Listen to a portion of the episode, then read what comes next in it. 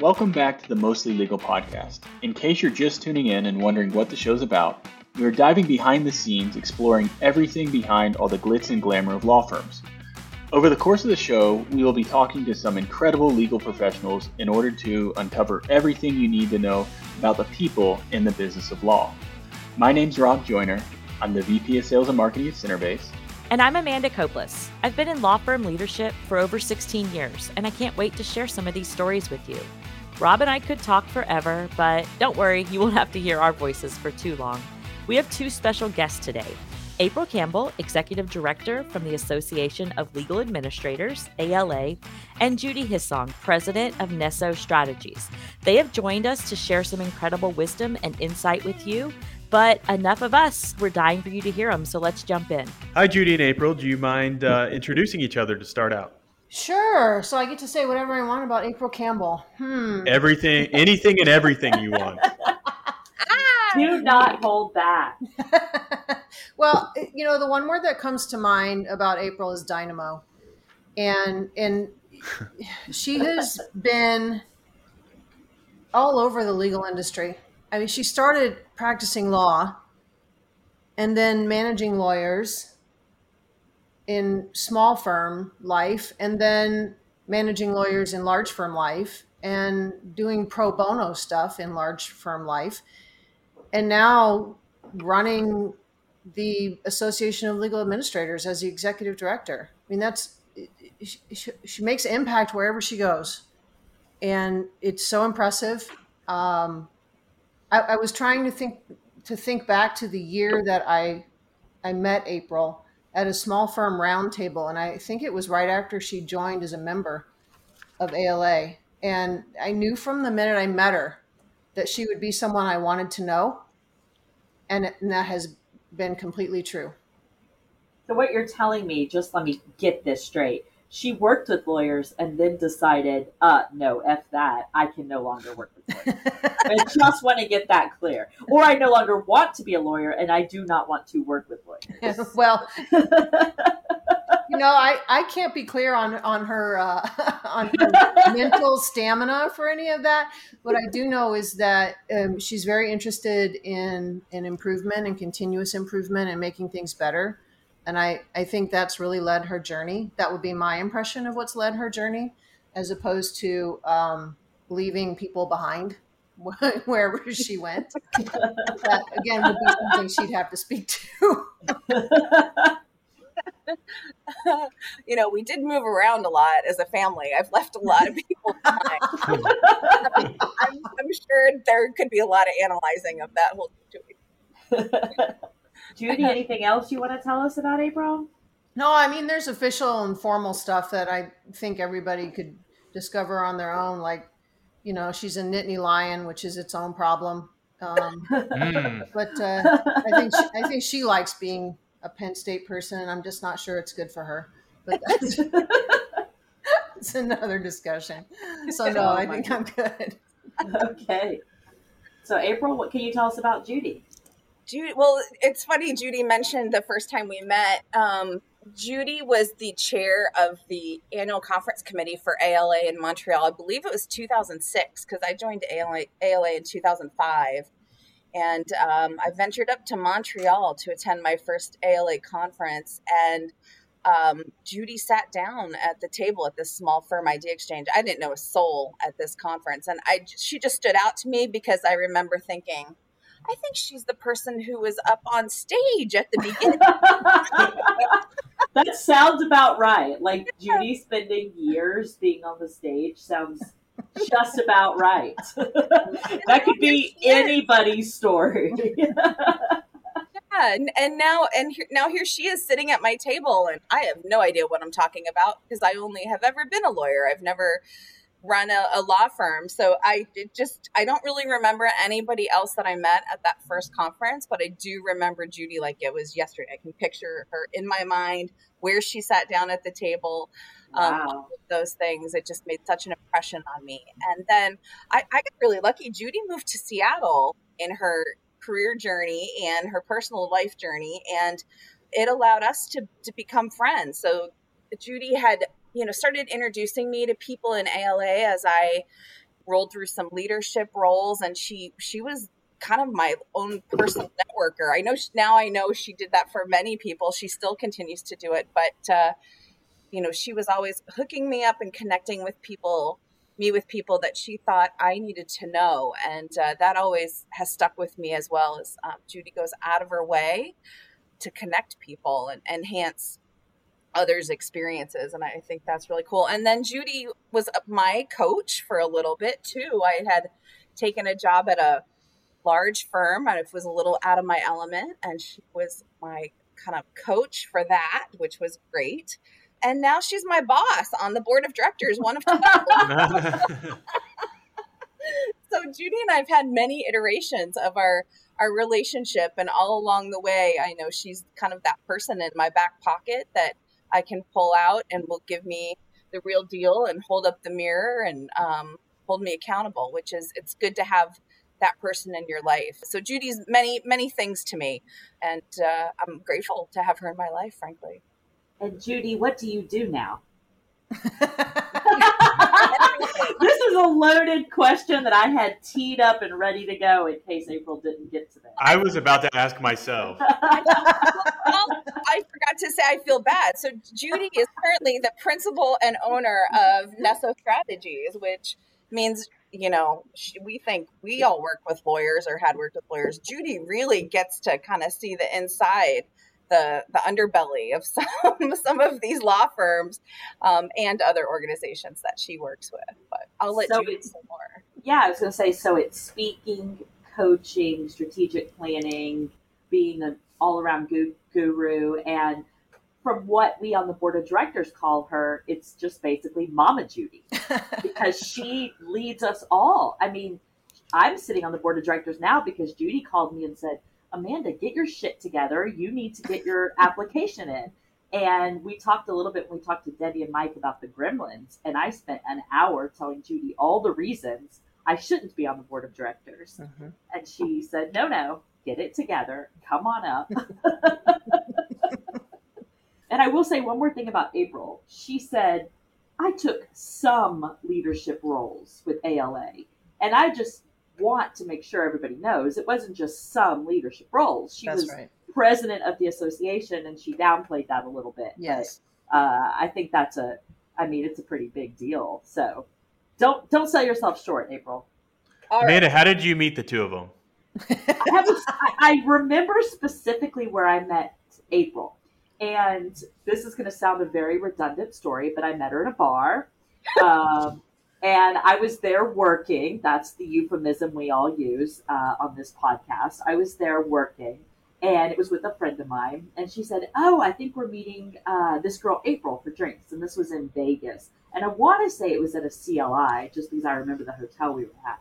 Mm-hmm. And April comes just flying in like this graceful, like, "Here I am. Everybody, get ready to recognize and appreciate me." And I remember, Judy, tell me I'm wrong. No, you're right. and so she comes in, and I remember she's wearing these like leggings. And April, I was trying to describe, I think they were like shiny, maybe leather leggings. Oh, leather. And I, I'm sorry, and I'm thinking, wow, I could never pull those leggings off. Like, good for her to really be rocking it. And heels, you're known for like wearing kitten heels or really cool shoes, right? I wonder, I'm surprised you probably have, how many pairs of shoes do you have? Oh, it's embarrassing to say. I actually, um, well, to give you an idea, I just cleaned out my closet this weekend and I gave away 25 pairs of shoes. wow. That, barely made a dent. So. we were at another bar working recently and I had these new shoes on. I'm like, oh, these are so cool and uh, Jenna, who's our millennial on the um, the board, looks down and she's like, "Yeah, those are okay, but look at April. She got them from Nordstrom." I'm like, "Oh, great!" Just when I think I have reached that pinnacle of coolness, I shot back down and, and, and centered again. And so I met Judy. I, I kind of don't remember. I think it was.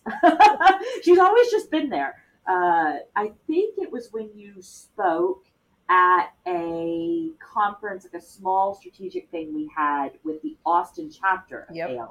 Yep. And it was one of those uh, personality tests, and you'll re- you can remind me exactly which one it was.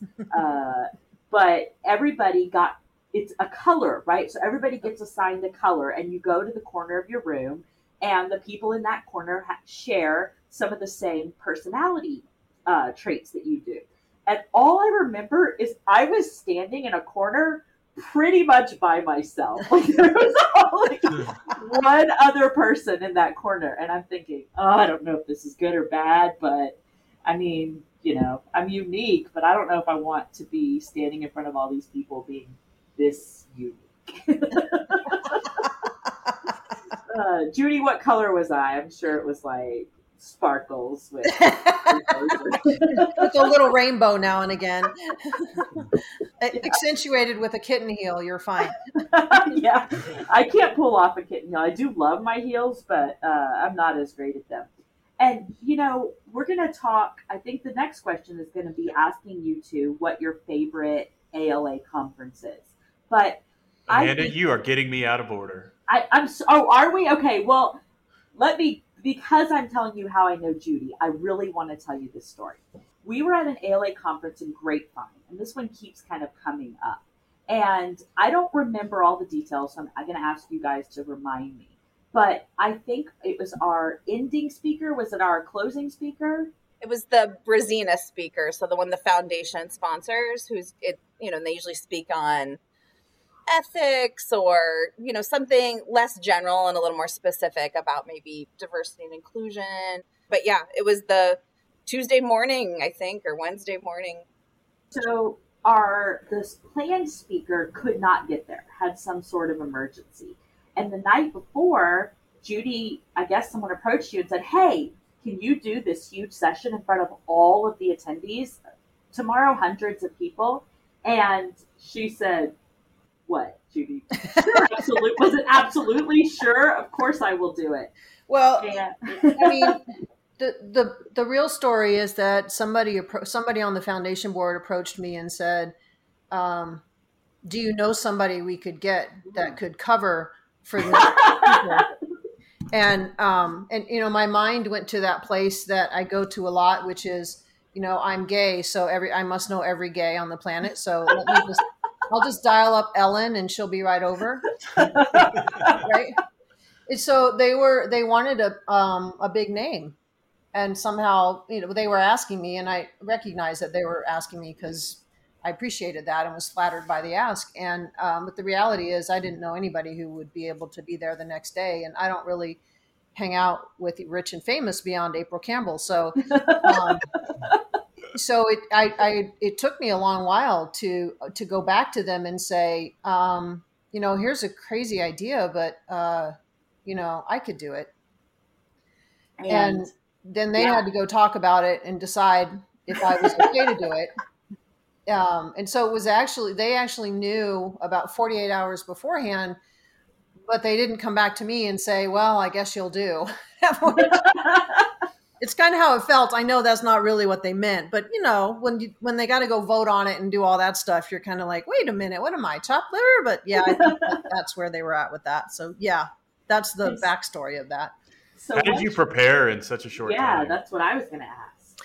Um, I pretty much sequestered myself in my hotel room and took pieces of paper and ripped them up into note card size and wrote stories on them. They initially had asked me if I would, uh, you know, if they gave me her talking points, if I would talk to her speech. And um, we're talking about the woman who's the president of the HRC, Human Rights Campaign. So I did not want to try to talk to someone else's points and promise them a talk on diversity and inclusion and felt like I had enough legal industry and personal experience that I could come up with something. And so I kind of locked myself away and went through it a thousand times.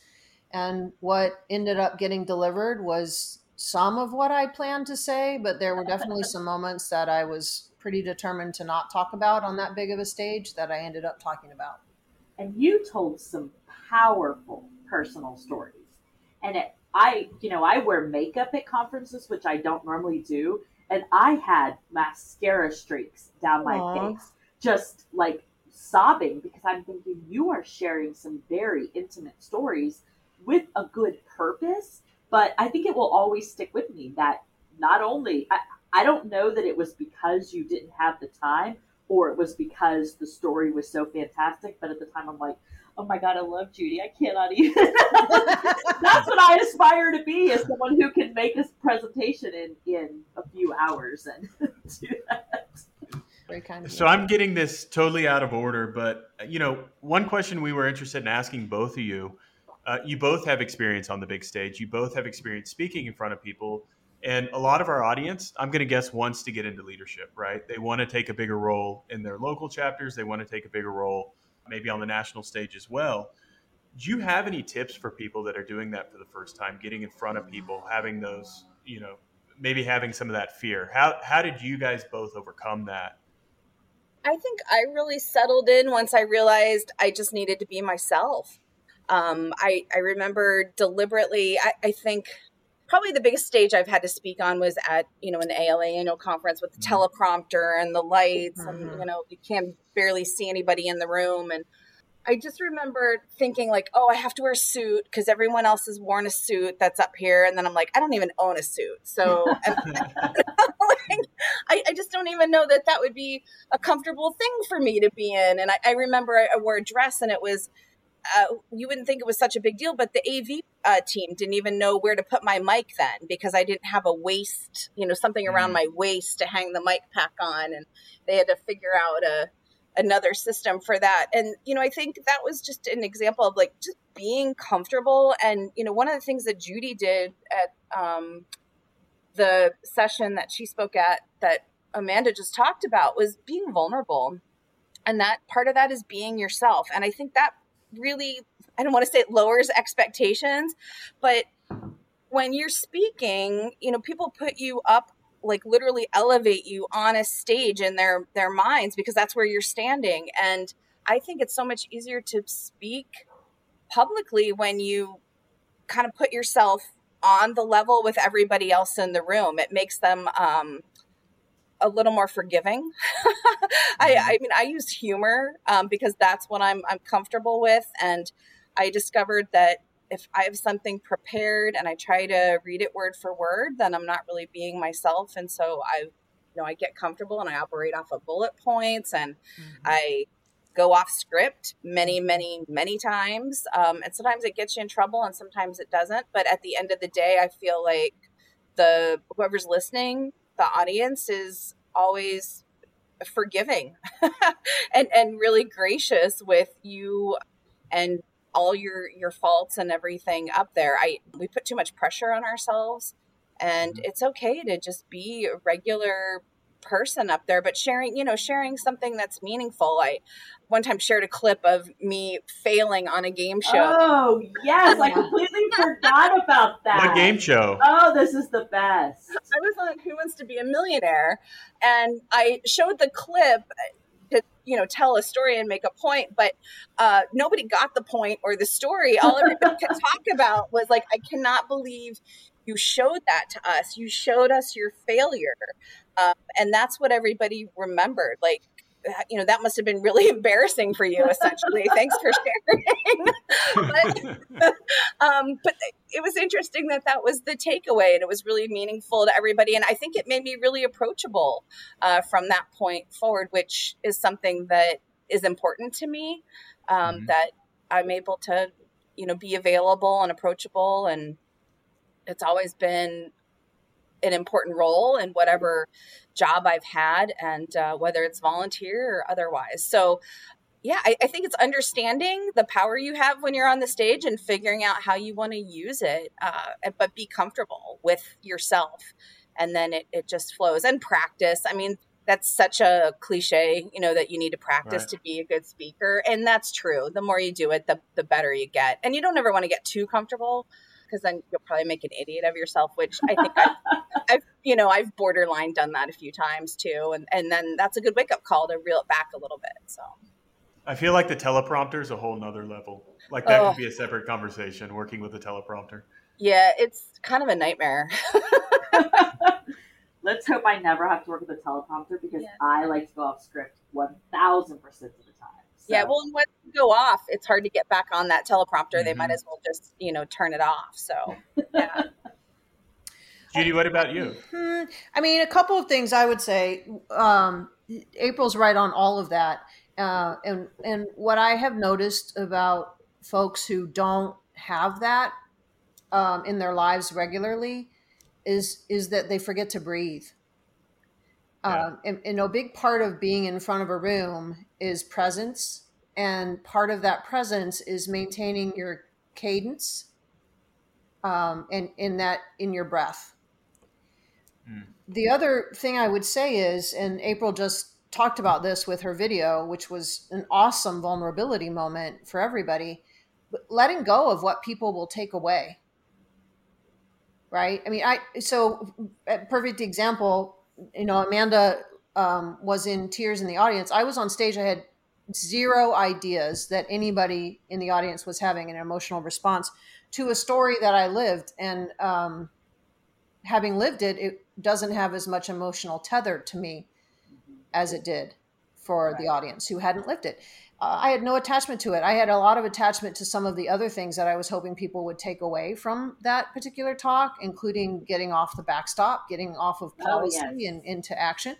Um, and so, so letting go of where the audience might take it and knowing that what you deliver, if everybody gets something, then that's a win um, but not having to try to drive a point home for the people to get stuff. I like that idea. I like the, you know, they say your if if your listeners can take just a couple of things away from your speech, then you have accomplished. They're never going to take it all away, Yeah, right? Right. And so, but I like the concept of don't try to force what they're going to take away. right. Give your give your speech and let them take away what is most meaningful to them. And I, I like that advice a lot. I don't over prepare for speeches. Well, technically, I don't prepare because I'm very deadline oriented, and sometimes those deadlines sneak up on me. So, but those are both good. Like the breathing, that's a, a an amazing choice. So, Judy, kind of transition, not really transitioning, but you have really made a huge personal journey through ALA, right? So, I, I, we pull people out of their comfort zone here. But when you, when you first joined ALA, you were not out, right? Right. You kept your personal life very, very secret, Yeah. or, or to that extent. Yep. And then you got married, and everybody knew about it, and you shared that. And you know, can you talk a little bit about that journey and and how that went for you?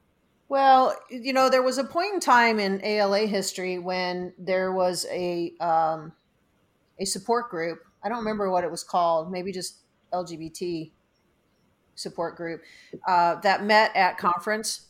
That was really the space. the The forming of the group was about helping people who wanted to work with their LGBT employees, but there weren't laws to support that. And so it ended up being a whole lot of um, the gays at conference who weren't out and who just wanted to feel like someone in the hall they could pass on their way to a session that they knew. Um, and and working my way into that group, uh, and then it eventually went away. But working my way into that group was already kind of scary for me. Um, a lot of that centered on my family of origin and stuff that didn't feel safe there. And um, it took me, it, this is the piece I would say in general. I, I don't know. It is one thing to be out and feel like everybody around you accepts you. It is another thing to be out and accept yourself. Right. And, and I don't know that um, people who aren't in the LGBTQI plus community understand the self part as well. It's just hard to be there when you're not there. Um, and that was that was a big part of the journey. It, it was also um, I was I was raised in an environment where you just didn't put your shit in the street. I'm not swear, I won't swear, but your stuff didn't go in the street. So whatever was going on stayed close and um, and so that's the environment I lived in for a long time. I went to my firm's holiday party without a date for years, years and years. And that was, you know, a pretty small group of folks in my circle of San Diego. Um, I still didn't do it. So I, I think over time, part of it um, had to do with uh, family of origin changes, and part of it had to do with me recognizing that uh, I am who I am, and the people who aren't going, going to like me aren't going to like me anyway, regardless of my um, my lesbianism.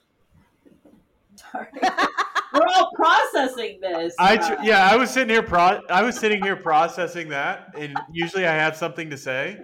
And on the topic of being vulnerable and honest, I had nothing that I could come up with um, on that. Is that So- because you are not vulnerable and honest yourself, or No, because I was sitting there listening, and I was in in in listening to her story, and I wasn't mentally preparing what I wanted to say next. You were in the moment. I was in the moment. I was appreciating the moment.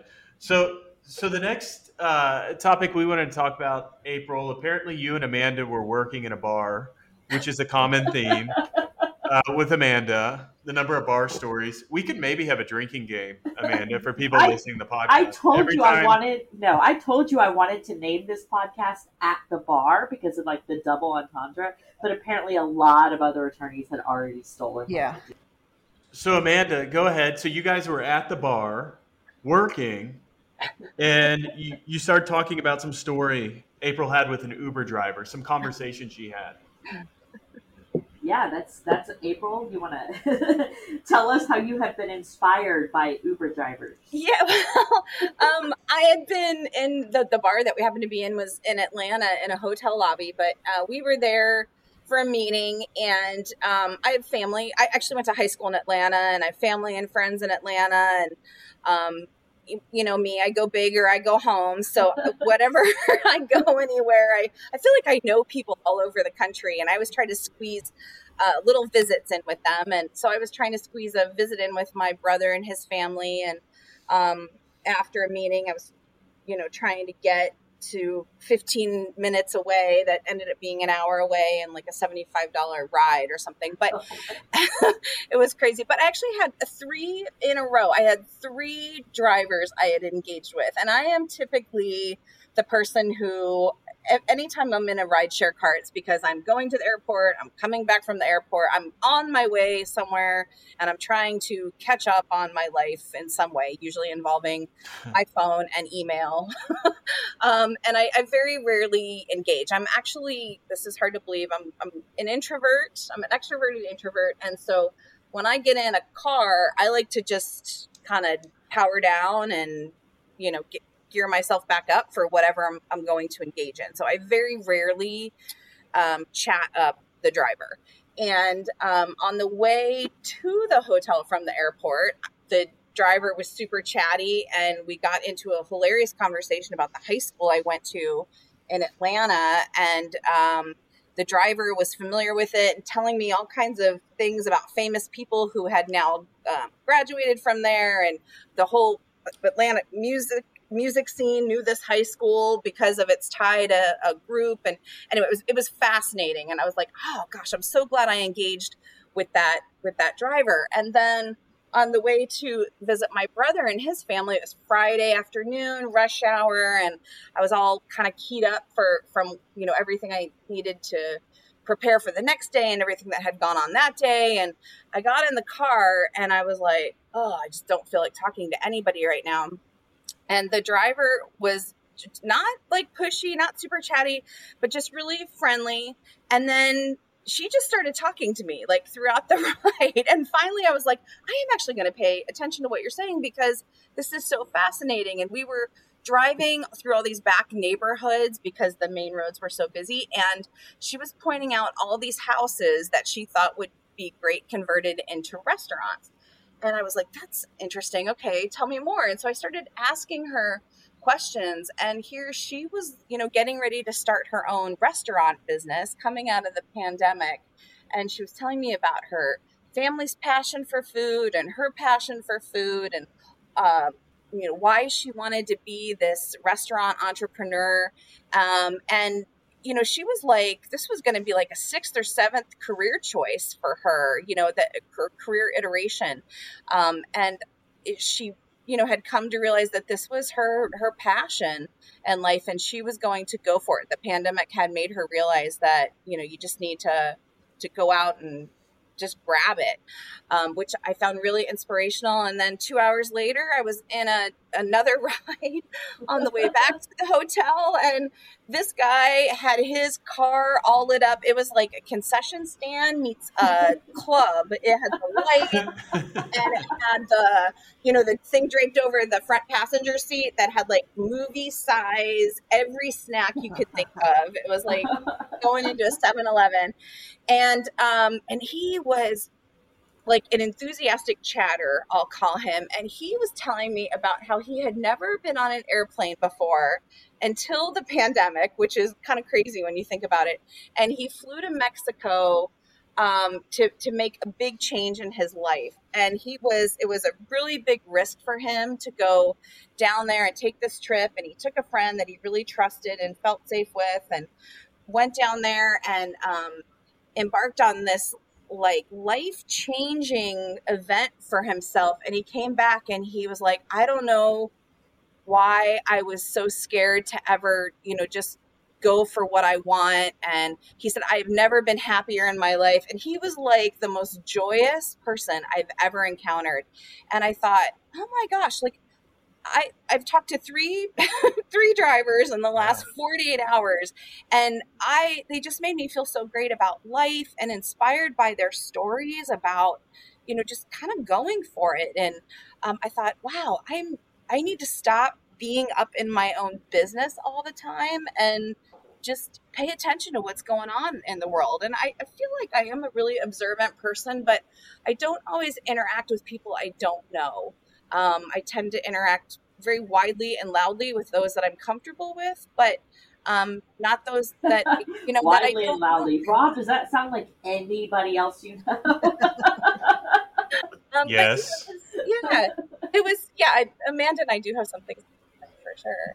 Um, but it was, it was like an aha moment for me that you know you can find inspiration just about anywhere if you're open to it and you know to, to look out and up more often than we're looking down and in and i think especially um, since we've all been holed up in our houses it's we have to retrain our brains for that to, to be social again so um, well yeah, in april inspired by it. You, you know especially that first the first conversation you had it, it was about taking chances and just going for it looking at what you've done in your career Yep. you've done different things although you've stayed mostly in legal you've done a lot of different things Mhm. could you talk to that for a second how you went from one thing to another your, your career progression and, and how you made those jumps how it felt uh, going through that yeah, I think everyone was a little bit of a, a risk uh, jump for me. Mhm. I stay in a job until I feel like I'm not learning anymore or that I'm um, not uh, motivated to give anymore. You know, so when I, I practiced law for a while, a little bit, about five years, I guess. And I just, you know, I remember Seattle used to have this elevated roadway called the viaduct and I'd Uh-huh. drive on that every morning. And one morning I remember thinking to myself, ah, I could drive off this thing and then I wouldn't have to go to work today. and it wasn't like oh my god! I- I- it was like I just wanted to, you know, end up, you know, not having to go to work. Like I just wanted a little bruise. speaking here. of honesty yeah. Speaking of being vulnerable, I would like to drive off a. drive off of it because that probably would have killed me. I just wanted to like get a little bruised up so I wouldn't have to go to work. And I thought that is really messed up, you know.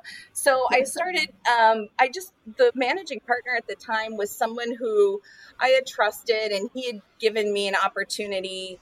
Um, at the firm when you know I wasn't even sure I wanted it, he kind of talked me into it, and I, I knew he had my back. So I, I just our administrator was leaving and she'd been there since the inception of the firm and i remember saying to him i will i think i want to do this job. And he knew that i was looking at other things. I had um, been offered jobs at non uh, nonprofits and doing some work in domestic violence um, areas and with some nonprofits that dealt with domestic violence issues. And so he knew I was looking and antsy. And uh, he said, I'll let you do it, but you have to join ALA. And I was like, what the mm. heck is that? You know, so I, just, I jumped right in on that one. So that was a risk. And then I, after I was there, probably, I was there a total of 12 years, but had been the administrator for seven, I guess. And um, it, I just found myself being unmotivated, you know, kind of like just getting in that lull where, you know, it's the same old, same old every day. And um, you know, the there were not there was not a lot of progression. Things were a little stagnant with the firm, and I was getting antsy. And somebody that I knew through ALA actually let me know of a position that was opening up, and it was going to be um, like a pay cut for me. But I knew I wanted to go to a large firm and check it out and see what else I could learn. So that was you know a risk that I took there, and then while I was there, I took like two other jobs.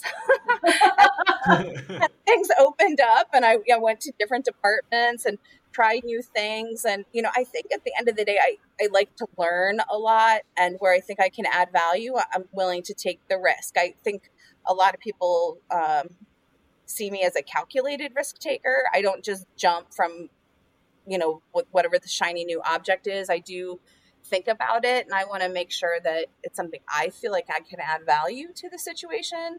Um, but sometimes it's just my gut. If my gut tells me I want to, you know, that I should try something, I, I do. And clearly, this uh, latest adventure as the executive director of ALA, I mean, that was a big leap. You know, that's uh, yeah. uh, the association world. I don't, I didn't really know much about. I'm learning more and more every day, but I knew, I felt like I knew the association and I knew the members because I had been one. Um, and I felt that, you know, there was, I had something to give there that would benefit the association. And I kind of went for it. But, you know, I think the biggest thing about taking risks is you have to know that they might not work out. You want to commit enough to it so that you give it your all, but, um, you know, not be disappointed in yourself if it doesn't if it doesn't work out or it only works out for a short period of time or you know i took some risks when i was at the large firm by taking a new job like every two year two years. And i thought they right. were going to think um you know i'm this like crazy person who can't sit still. But um you know they didn't they didn't see it that way. Um so eh, you know so, and i wasn't great at all of the jobs i tried. I was really good at some and not so great at others. And i think it's you know i think it's fun. I enjoy testing myself and putting myself in areas where it's not really comfortable. I think for me that's how i stay interested and don't get bored. Um, okay yeah. so so talking about rob i'm going to interrupt you. Um, okay, go ahead. Okay, so talking about taking a risk, going out and learning and failing, Judy, your story mirrors that, right? So, will you talk a little bit about how your your story gives me hives? I think a little bit thinking about what you do, uh, and and putting all your eggs in all your basket of yourself and succeeding based off of what you are able to accomplish and not what others are also able to accomplish. So, can you talk about your journey a little bit? Well, it, you know, I will say that, and this is part of um, one of one of the reasons why I think um, I admire and love April so much is because it is that continual learning journey for me. So I was um, I was having a conversation with my father um, in 2008 actually three days before he died. We didn't know that then. Um, where he said I was talking about starting my own business and leaving, and and that one of the things that I did not want to do was leave this position I was holding on the board of directors at ALA. It um, it, it wasn't. I didn't feel like it was a good thing to quit, and um, and his advice to me was to not do anything until I had been president of the association because he had regretted that. He had had the opportunity to be president of the International Lions Association and he um, changed jobs and wasn't able to fulfill that. And he had regretted it forever. And so, a couple of things I didn't know about my dad, obviously, but along the same time, he, he was basically his last words of advice to me were don't do this until you've been president of that association. Um, and obviously, I didn't heed his words because I ended up resigning from the board, you know, six months later and starting Nesso um, right as the world was falling apart in 2009. So, um, you know, I it was risky. It, it was very um, was it calculated? Is the is where when April was saying that I'm like, was it calculated? Yeah, maybe, and maybe because I was betting on myself.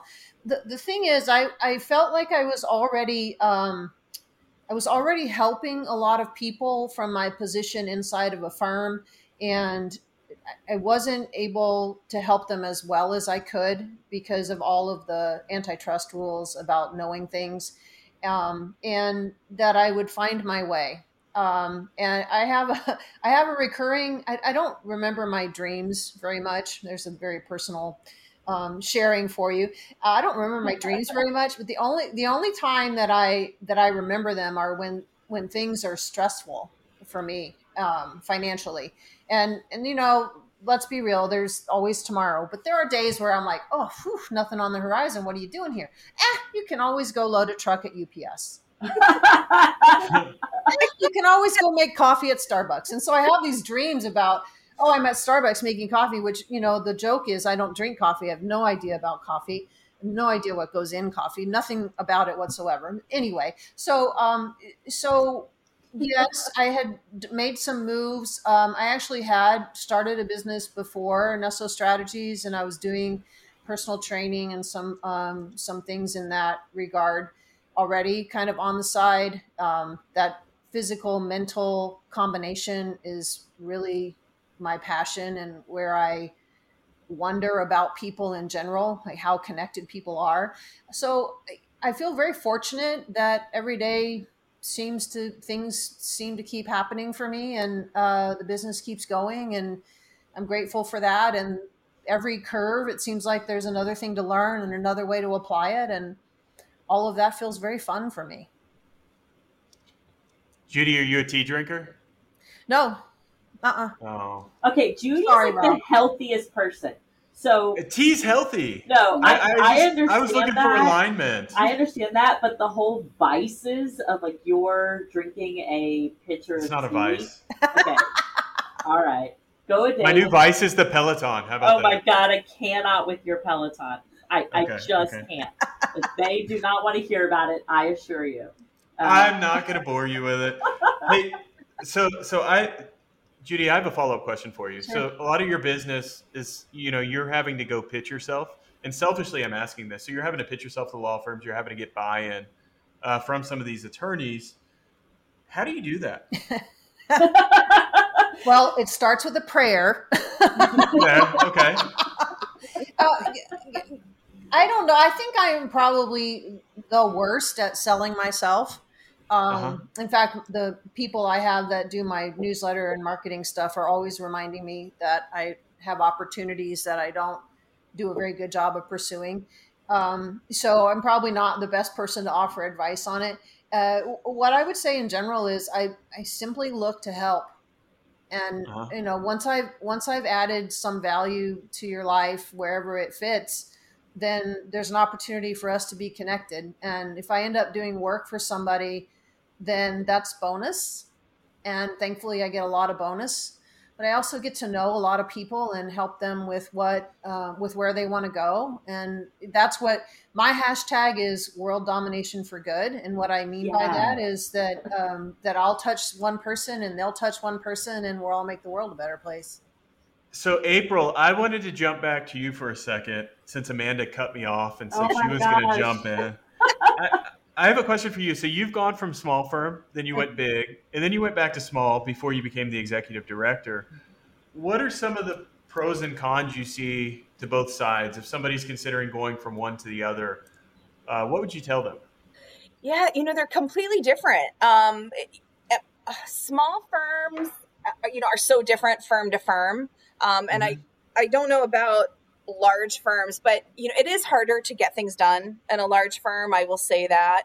Um, it's just you have to go through more processes. I remember I was on, I think I was president elect of the association, and I had to get permission um, when I was at a large firm to go to the conference. And I remember thinking, like, kind of have to be there. I don't get permission. You know, it, it just didn't even occur to me that that was a process I would have to go through. But there, you know, is a little more. I hate to use the word bureaucratic, but uh, you know, I think yeah. the larger firms are just, and they have to be. They have so many employees, and things have to be done a certain way. Whereas, you know, smaller firms, it's eh, some of it is on a whim. You know, if mm-hmm. can you? I always used to figure out like I would know the best time to ask the managing partner for something that I knew they wouldn't necessarily want to give, uh, based on you know what what was going on in, in the legal cycle or whether they just came back from vacation.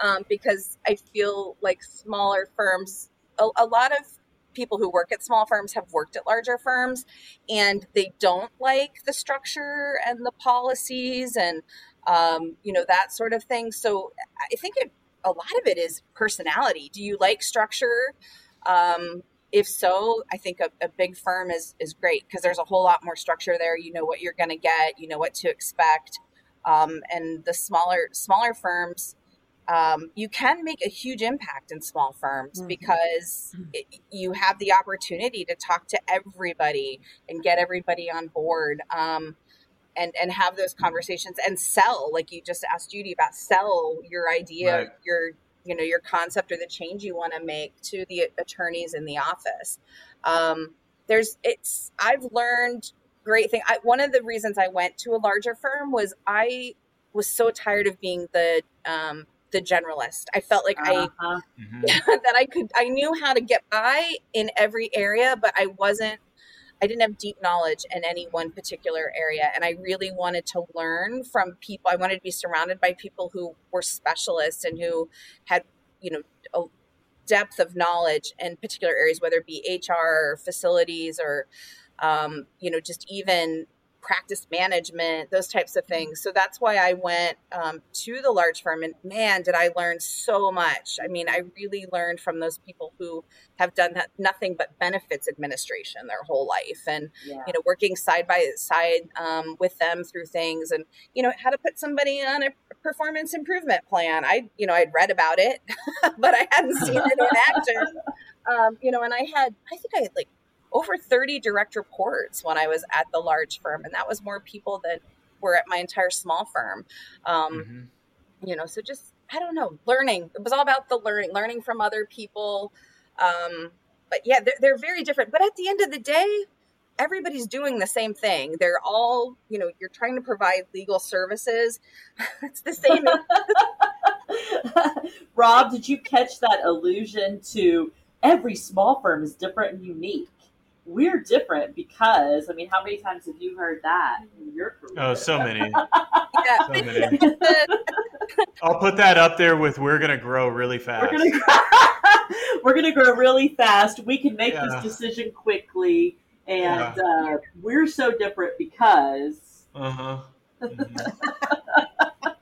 I, I just I just go along with it. Yeah, I mean, every firm has its individual culture, the right. drivers are relatively the same. You know, the mm-hmm. the drivers are still the same, and and how you um, maneuver within the space is always dependent on who are the personalities in the room. Mm-hmm. Um, and and lawyers we know have those you know seven or nine particular personality traits. And, um, I always say that must be why I didn't make a good lawyer. Uh, I fall outside some of those.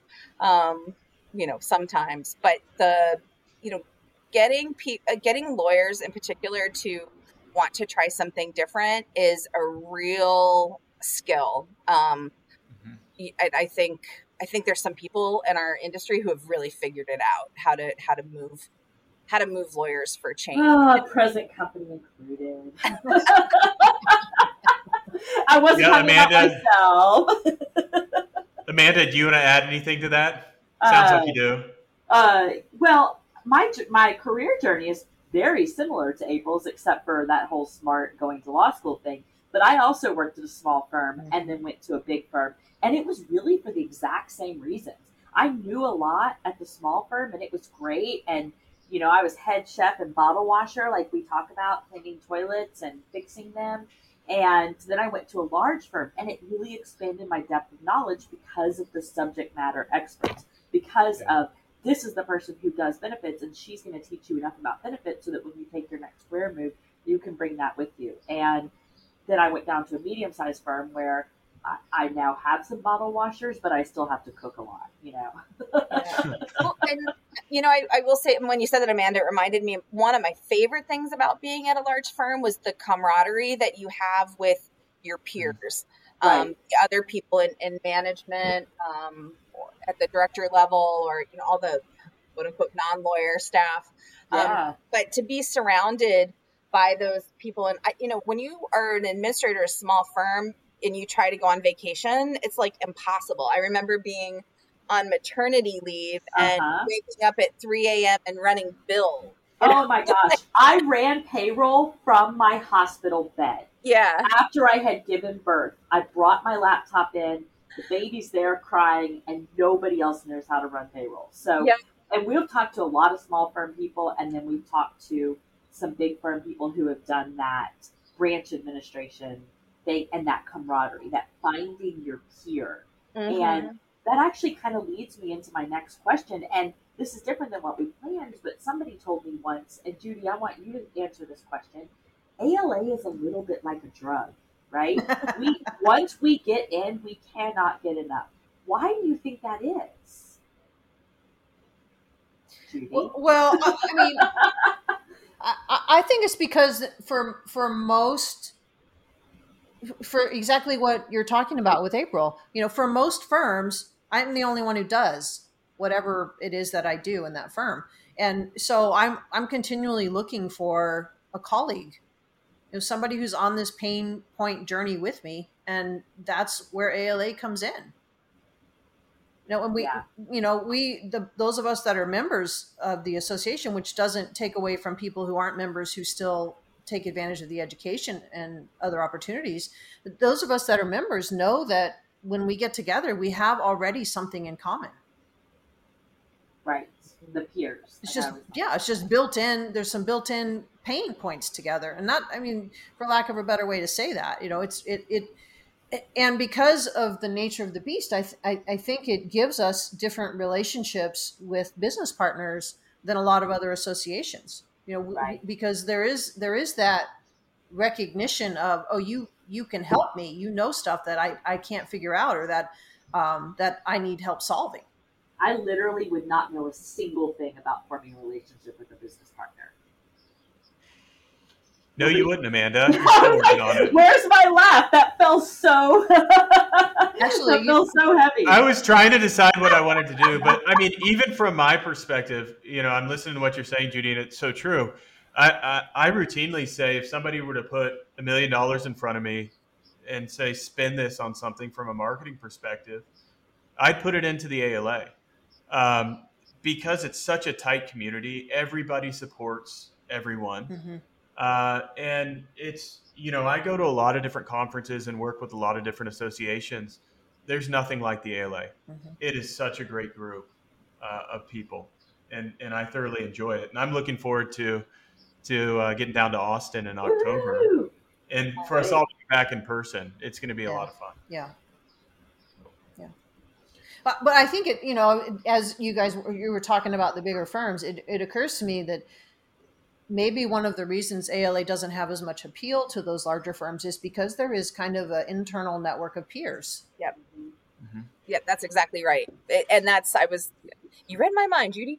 Uh, I was thinking that. And I, I think because when you are in that larger firm, you, you don't have to go outside to uh, commiserate or problem solve or you know i mean sometimes you it's still helpful. You still want to know what other firms are doing um, or you know you tried this how did it go? You know learn from other people's uh, experiments and failures. Uh, but that that camaraderie that is the glue for ala i think there's a piece of that that exists in in well functioning large firms that network um, mm-hmm. and that support exists within those organizations which is really nice um, I always found it helpful to have that network my large firm network and then also my ALA network. Um, I thought it provided some good perspective. Uh, and I loved being in a large firm and being able to um, kind of translate what I learned at the large firm when I went back to the small firm. That was really, Yeah. Mhm. really fun. Well. April, you are addicted to the drug since now you live and breathe it every single day by leading the association. I I think that that's that's such a um, amazing commitment that you're bringing to this association. That varied background that I don't think our association has had before because we've always hired these outside people who have the asso- like who have led other associations but don't know what it's like to be an administrator. And um, you know, I, I can't wait to see what you bring to the table. Mhm. no pressure. No pressure, no pressure. Uh, so, so we'll, so we're going to wrap this up, and one of the things we're going to wrap this up, up with is our uh, snippet that we call "Pitch Your Passion." And in this segment, we want you to talk about something that you're passionate about, and and really, you know, it can be a variety of things, and we give everybody a really uh, big leeway on this. So, Judy, why don't you go first? Tell us something. Come on, I have to go about. first all time. Oh my gosh. Okay, you know what? Do you want April to go first? Yes, I do. Okay, all right, all right. There we go. April, even though you just spoke, Judy would like you to tell about your passion first. Oh, and I will warn you that we have had a speaker already say ALA is his passion, so you cannot use that. So if that was your prep, if you were already ready to go on that, you're going to have to come up with something else. Okay.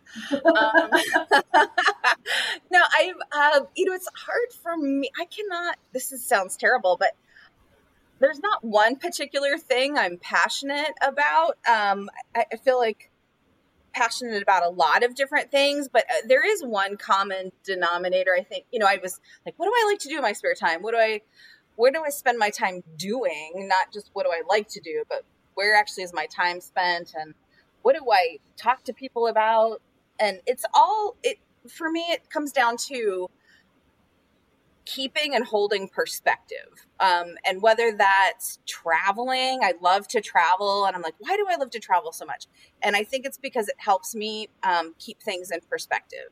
Um, when I I love, I have a 13 year old, well, almost 13 year old son, and I love just chatting to him about just everyday things and helping him develop his perspective. I like um I like people always come to me for advice and I think a lot of times it's not me giving advice, it's just checking their perspective.